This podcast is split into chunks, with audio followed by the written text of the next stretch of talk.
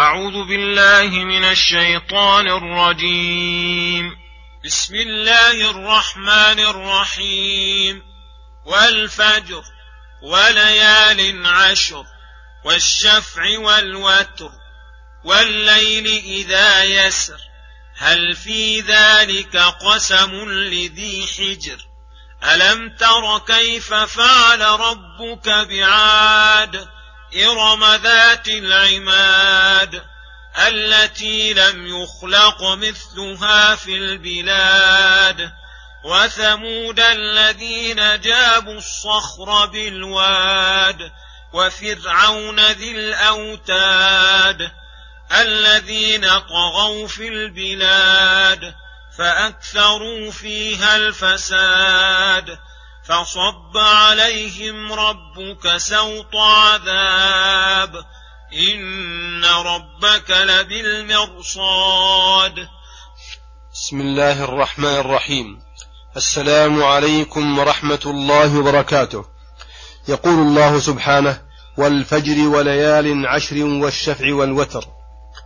الظاهر أن المقسم عليه هو المقسم به وذلك جائز مستعمل إذا كان أمرا ظاهرا مهما وهو كذلك في هذا الموضع.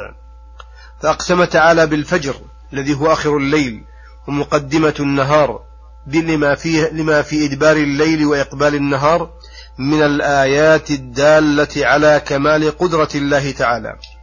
وأنه تعالى هو المدبر لجميع الأمور الذي لا تنبغي العبادة إلا له.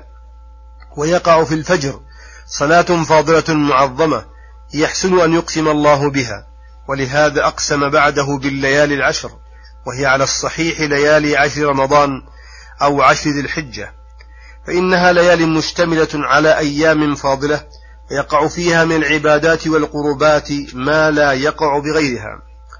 وفي ليالي عشر رمضان ليلة القدر التي هي خير من ألف شهر وفي نهارها صيام آخر رمضان الذي هو أحد أركان الإسلام العظام.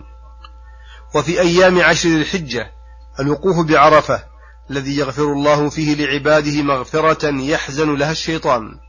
فإنه ما رؤي الشيطان أحقر ولا أدحر منه في يوم عرفة لما يرى من تنزل الأملاك والرحمة من الله على عباده. ويقع فيها كثير من أفعال الحج والعمرة. وهذه أشياء معظمة مستحقة أن يقسم الله بها. والليل إذا يسري أي وقت سريانه وإرخائه ظلامه على العباد فيسكنون ويستريحون ويطمئنون رحمة منه تعالى وحكمة. هل في ذلك المذكور قسم لذي حجر؟ أي لذي عقل؟ نعم بعض ذلك يكفي لمن كان له قلب أو ألقى السمع وهو شهيد.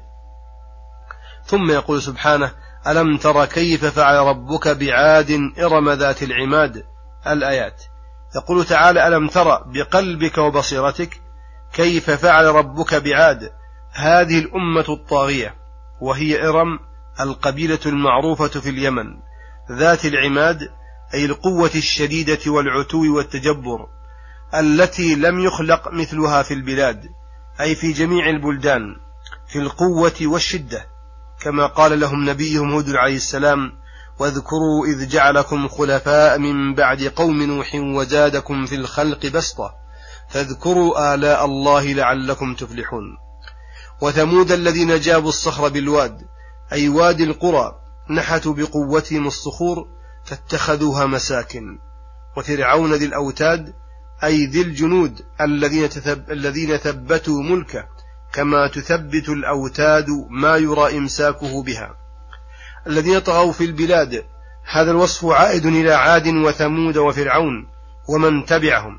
فإنهم طغوا في بلاد الله وآذوا عباد الله في دينهم ودنياهم. ولهذا قال فأكثروا فيها الفساد وهو العمل بالكفر وشعبه من جميع أجناس المعاصي. وسعوا في محاربة الرسل وصد الناس عن سبيل الله. فلما بلغوا من العتو ما هو موجب لهلاكهم أرسل الله عليهم من عذابه ذنوبا وسوط عذاب. إن ربك لبالمرصاد لمن يعصيه يمهله قليلا ثم يأخذه أخذ عزيز مقتدر. وصلى الله وسلم على نبينا محمد وعلى آله وصحبه أجمعين. إلى الحلقة القادمة غدا إن شاء الله. والسلام عليكم ورحمة الله وبركاته.